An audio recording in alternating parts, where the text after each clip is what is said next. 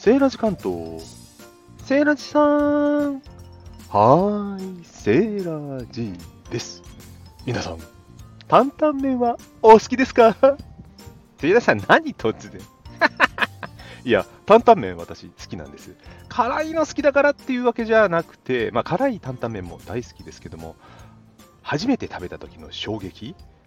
あの、濃いスープというんですか？辛い、辛さもそうなんですけども、ごまであったり、味噌であったり、なんか濃厚な感じ、醤油でも、ね、日本の塩ラーメンとも違う、あの、新たなジャンルって感じましたよ。まあ、中華なんでもともとね、日本のラーメンの方が中華っぽくないんですけども、その、ひき肉とかいっぱい入ってる。あの担々麺、大体どこで食べても好きなんで美味しいって思うんですけども、今日食べた担々麺がまた記憶に残る美味しさでした。うん、目立ったね、目立った主張はしないんです。だからすげえ激辛とかでもない。味のバランスが最高でしたね。ごまの味、そしてね、程よい肉感といいね、なんともよくできておりました。で、聖大さん、どこにいるの？今日は本日は？国道16号。わかりますか？はい。関東の方ならわかりますね。これ、東京環状道路っていうんですかね。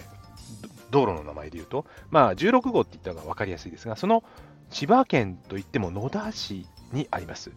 中華シャオというとこに来ました。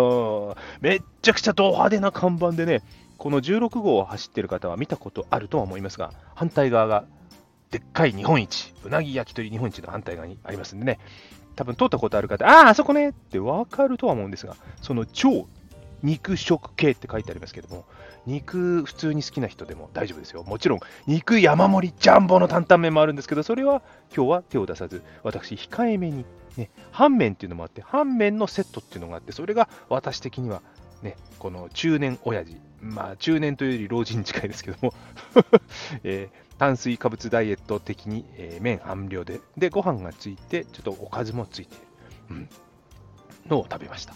量的には私はね、ちょうど嬉しいですね。いろいろ食べられて。まあ、担々麺でお腹いっぱいになるのもいいんですけども、おかずがちょっとついてるのが良さげでね、食べたんですけども、おかずがまた美味しかったな。日替わりみたいですけども、うん、このおかずが美味しいっていうのは料理上手の証なんですよね。ということで、長くなりますので、この辺で今日は担々麺のお話をさせていただきました。